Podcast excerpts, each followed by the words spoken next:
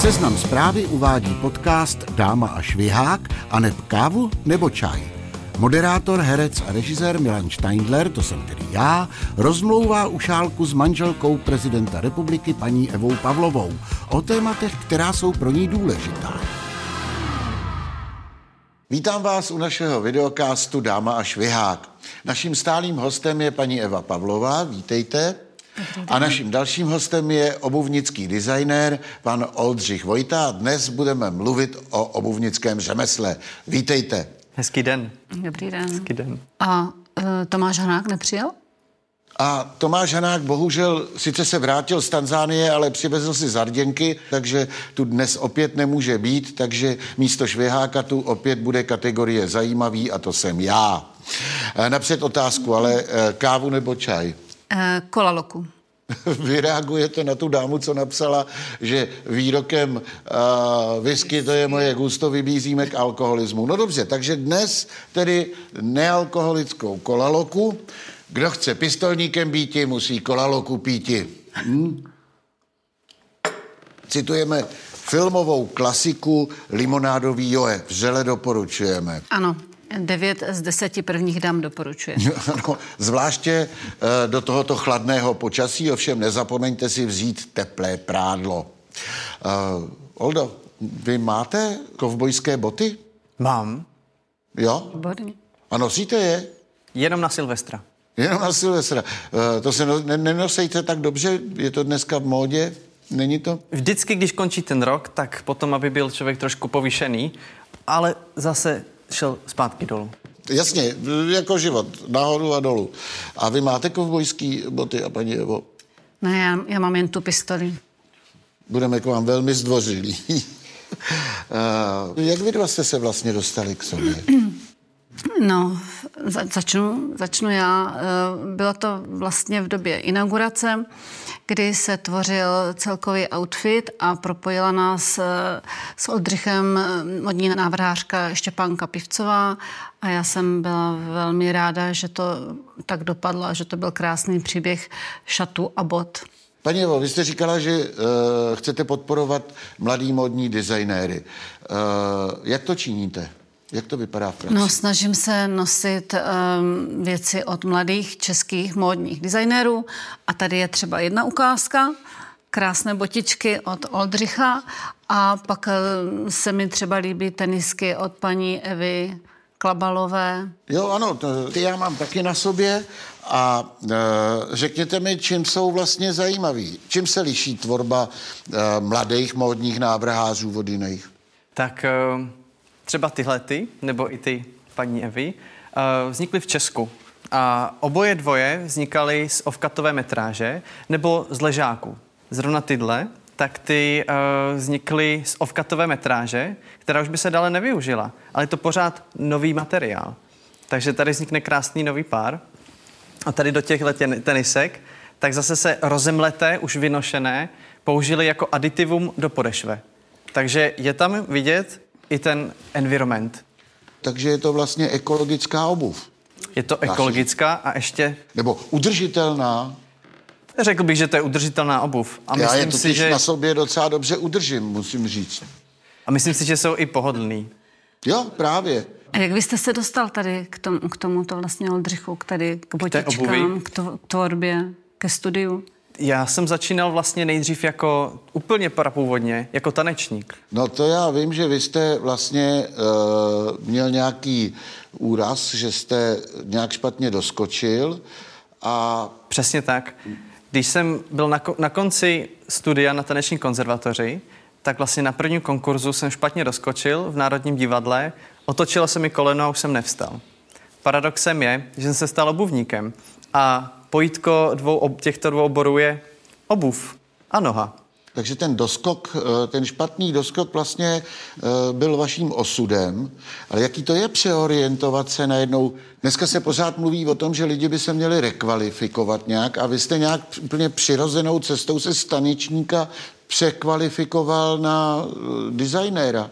Je, je teda pravda, že já už jsem na konzervatoři začínal s divadelním kostýmem a posléze s modní tvorbou. Odcestoval jsem i do Číny, kde jsem žil několik let a vlastně tam jsem poprvé zjistil, že existují nové technologie, 3D tisk a začal jsem do toho jít více hlouběji. A vlastně potom se navázal spolupráce i s výrobci tiskáren v České republice, nebo i s výrobci filamentů, z toho, z čeho se tiskne uh, na té tiskárně. Takže vy děláte boty na tiskárně? Mhm, přesně tak. Ale nejenom. Samozřejmě důležité je to ta řemeslná tvorba. Důležité je umět Eh, vědět, co je důležité k čemu. Biomechanika chodidla. Ale potom ta implementace té technologie do toho řemesla je to, co nás posouvá dál. Teď mě napadlo, že děti rychle rostou a, a rodiče kupují boty, které se jim eh, dostanou pod ruku a samozřejmě mm-hmm. Té čínské výroby, řeknu to takto. Eh, pamatuju si já, když jsem měla malou dceru, tak jsem právě si říkala, do, do boty budu investovat kvůli, kvůli tomu, aby to chodidlo bylo, ale je pravdou, že ty boty jsou jako hodně drahé. Je tady mm-hmm. někde nějaká optimální ta varianta cena kvalita? Eh, kvalita dětské obuvy se dá hlídat především díky eh, značce kvality od označení žiravka. A tohleto označení vlastně vytváří ČOKA, což je Česká obuvnická asociace. Mezi uh, ta, žiravku je ještě další kvalitní nebo kvalitativní obuv a to je komfortní obuv, to je pro nás uh, lidi v produktivním věku a potom uh, pro diabetiky je přímo uh, značka kvality obuv pro diabetiky. Mm-hmm. A tady ty značky vlastně hodnotí, uh, jestli je správná konstrukce, jestli to ne, nezatěžuje především třeba ty děti, jestli to kopito je eh, vhodné pro uh, dítě s, s českou nohou, ne s azijskou nohou. Uh, samozřejmě uh, potom ty deformity jsou špatný a s tím člověkem se to nese celý život. Takže existují značky kvality. Přesně tak, jo. existují. Výborně. Mm-hmm. Jaká je podpora, řekněme, toho obuvnického řemesla u nás? Podpora. Nebo, nebo jak můžeme my, běžní občané, uh, český ševce podpořit? Uh, já bych řekl tím, že uh, když člověk přemýšlí nad nákupem obuvy, si říct, jestli tu botu chce mít na jednu sezónu, anebo jestli ji bude nosit delší dobu.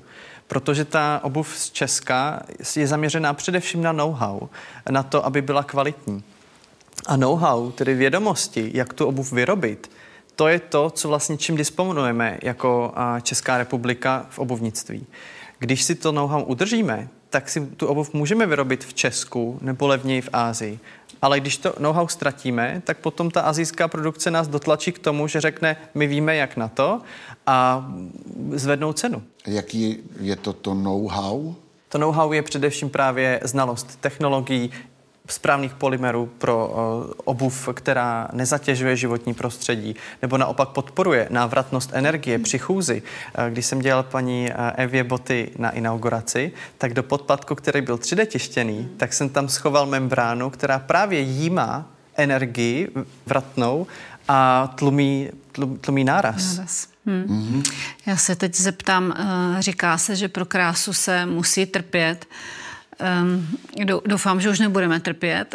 Já si myslím, že pro krásu se musí trpět, to je takový devadesátkový heslo. Jo. Uh, teďkon, já si myslím, že to uh, teď se, se nemůže, nesmí trpět pro krásu, naopak. To jsem se chtěla zeptat, jestli existují nějaké boty na podpadku, od vás teda už vím, že ano, uh, které, které se kterými žena netrpí, když, když No já, když nosím boty na podpadku, tak trpím hrozně teda tak to asi nebudou ty ode mě. Pořídím si od vás tedy. Život podcastera přináší nejrůznější výzvy. Třeba když odpovědi lezou z hostů jako schlupaté deky. No, já, jakoby, takhle. I na tu nejzajímavější otázku reagují jen třemi způsoby. Ano, ne, nevím. A nebo se jim nechce odpovídat vůbec. Jak jsem řekl, bez komentáře. I podcasteři jsou silnější s každou překonanou překážkou. Česká spořitelna. Takže, Dobře. Ano, no. Ještě uh, se zeptám zpátky, proč by ale neměl uh, běžný eh, zákazník kupovat levnější boty, když prostě třeba zrovna na to nemá, nebo když prostě potřebuje rychle levně nakoupit dětem boty třeba, nebo i pro sebe. Samozřejmě uh, jsou situace, kdy člověk se nevyhne tomu, aby si koupil levnou obuv, ale v ten moment je důležité si třeba rozjet internetovou stránku a zjistit si, uh, co ta obuv musí splňovat, aby nekupoval každou levnou obuv, aby když už koupí tu lacinou obuv z Ázie, tak aby aspoň neničila ty nohy, aby si zjistil, jakou má šířku to dítě a jestli se do toho vejde, jestli nekrčí prsty, jak v tom chodí. Tohle to všechno si ten, to dítě a ten rodič můžou oskoušet v obchodu a to je to důležité. Já jsem měl na mysli, jestli když si koupíte uh, levný azijský boty, uh, nebo č- dražší třeba, ale český boty, uh, jestli je tam nějaký poměr toho, jak vydržej. Jo? Jestli řek- mi rozumíte, když si koupím levnou botu, tak mě vydrží rok, ale když si kou... a takže si musím koupit troje, zatímco Přesně uh, tak. česká třeba vydrží. Tam se, tam se promítá i ta cena. Zatímco uh, v Česku se snažíme dávat do uh, výroby těch tenisek nebo jakýchkoliv bot kvalitní materiály, polymery, které vydrží, které mají otěrůvzdornost, okop, mají, vydrží okopovost. Uh, Okopovost, ano, já no. boty strašně okopuju. No, tak tenisky asi s, s gumovou špičkou ne, ale vím, jak je to s lodičkama a s, s jinýma. Přesně tak. botama. A tužící materiály, mezi podšívkové dílce, všechny jednotlivé části a se snažíme volit takový, aby byly kvalitnější. V té azijské produkci tam to samozřejmě můžou vyrobit taky, ale nikdo to tam neřeší. Hmm. Tam se řeší jediné Množství. cena a množství. Tam se jde na produkci a to je ten rozdíl. A my chceme mít to know-how, abychom věděli, že umíme udělat kvalitní obuv, umíme udělat i tu nekvalitní, ale proč bychom ji dělali? Hmm. A já bych řekl, v tom je ten rozdíl. Když si koupíme obuv za, řeknu třeba tisícovku na jednu sezónu, nebo z nějakého supermarketu nebo trhu za tři stovky, tak eh, třeba na letní obuv po tom létu můžeme vyhodit. Eh, Jak vypadá vůbec výuka dneska obuvnictví? Já bych řekl, že eh, je důležitá ta provázanost nejenom na to řemeslo a na design, ale vlastně se zač- začlenují i technologie. A to nejenom 3D tisk, ale nově i laser a další. Eh, V ilustrátoru se pracuje, aby se tam vytvářely střihy, které se dají potom vylejzrovat nebo naopak eh, eh, přenést do té 3D pleteniny. Takže ta implementace technologií už se začíná vstřebávat i do té výuky v Česku, což je skvělý. Jak to, jak to tam testujete? Jako, že dáte si tam někde do něčeho vlastní nohu, do, sá, do, sá, crash do sádry? Crash testy? Ne, ale pozor, eh, dříve se opravdu na školách odlévaly nohy mm. do sádry mm. a vlastně zkoumal se ten model. To teď uděláme v pár vteřinách díky tomu, že máme 3D skener na nohy, mm-hmm. že si oskenujeme, Oskenuje. oskenujeme si nohu, vznikne 3D model, ze kterého potom jde udělat uh, kopito, které přesně lícuje ty parametry toho člověka. A z toho je provázanost na eh, tlakový chodník, po kterém se přejdete a zjistíte, že kulháte na jednu nohu nebo na druhou a jak přenášíte váhu nebo ne a jak odvalujete. Odvalujeme. Jak se odvalujeme? Jak se odvalujeme. No, mě to připomíná, jestli dobrý, někde, no. dobrý a pohodlný boty. Uh, příběh toho chlápka, uh, který nosil malý boty, oni se ho ptali proč a on říkal, ale šéf na mě řve, děti hulákají doma, mám nepříjemnou tchýni, tak když přijdu večer domů a sundám si ty zatracený boty, tak je mi konečně dobře. Přesně tak. A občas sundat si boty není špatné. A to i venku, když chodíte. Teď v Česku je takový velký boom, jmenuje se to barefoot. ano. A barefoot eh, je obuv, kterou vřele doporučuju, ale musíte vědět, kde ji, kde ji nosit. Hmm. Uh, vídám lidi, kteří nosí uh, barefootovou obuv po městě. Uh, ta tenká podešev nemusí být vhodná, pokud člověk přejde z klasické obuvy, třeba i na podpatku, rovnou na barefoot. Protože anatomicky my uh, máme v noze patní kůstku, která když na ní budeme moc tlačit, tak ji okopeme a vzniknou tam mikrotrhlinky v té kosti.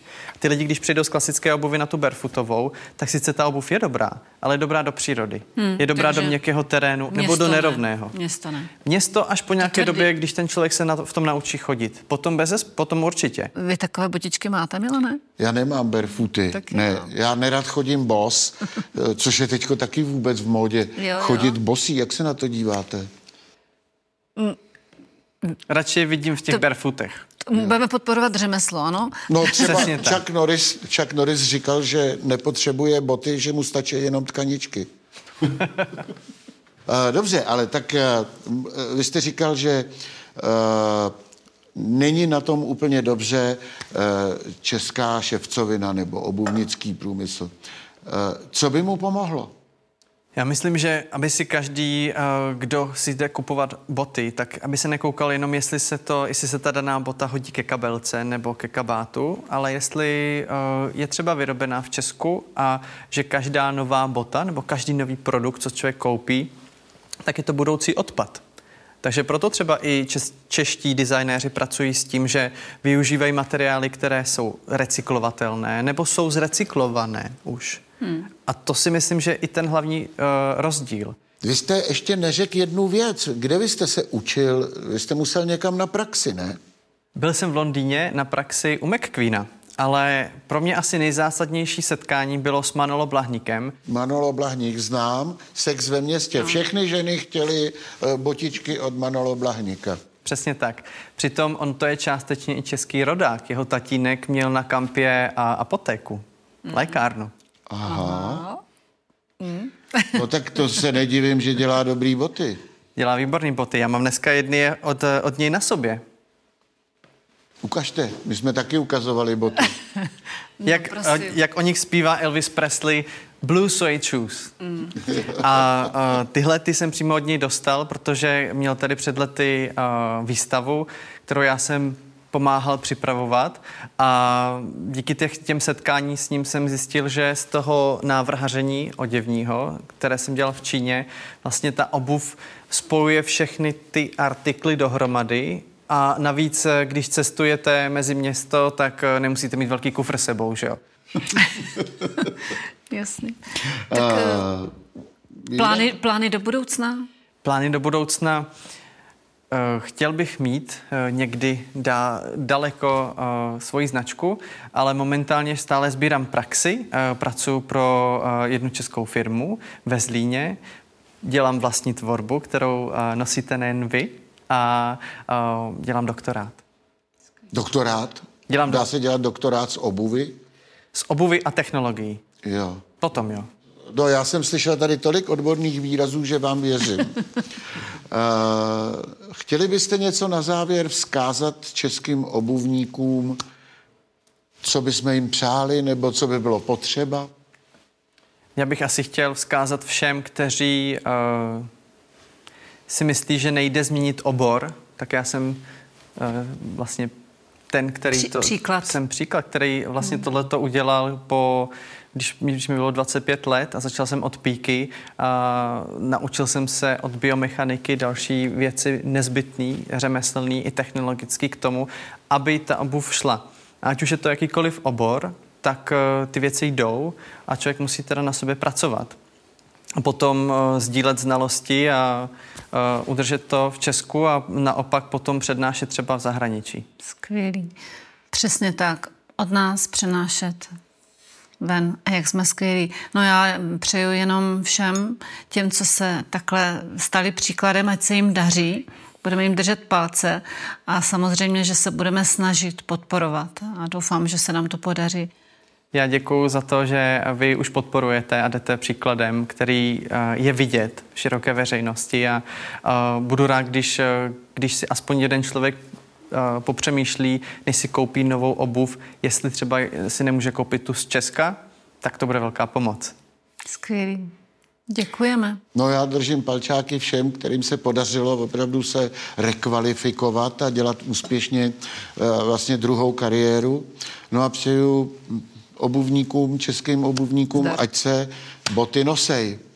Protože Děkuju. boty mají tu výhodu, že vás dostanou tam, kam chcete. Jo? No, hlavně musíme mít ještě k tomu ty nohy. Jo. Ale když je zdravá obuv, budou i zdravé nohy. Přesně tak. No tak já vám děkuji za to, že jste se opět zúčastnili našeho videokástu a doufám, že to pomůže k tomu, že si lidé všimnou české tvorby českých mladých, ale nejenom mladých uh, obuvnických uh, designérů a, a vůbec uh, českých tvorby, bod České tvorby vůbec. a české tvorby vůbec. Ano. To je pro dnešek vše. Loučím se s váma, milí diváci, a nevím, jestli příště přijde Tomáš Hanák, ale můžu vám slíbit, že se zúčastní jako vánoční překvapení skutečný a opravdový švihák. Mějte se fajn. Děkujeme, nashledanou. Děkujeme.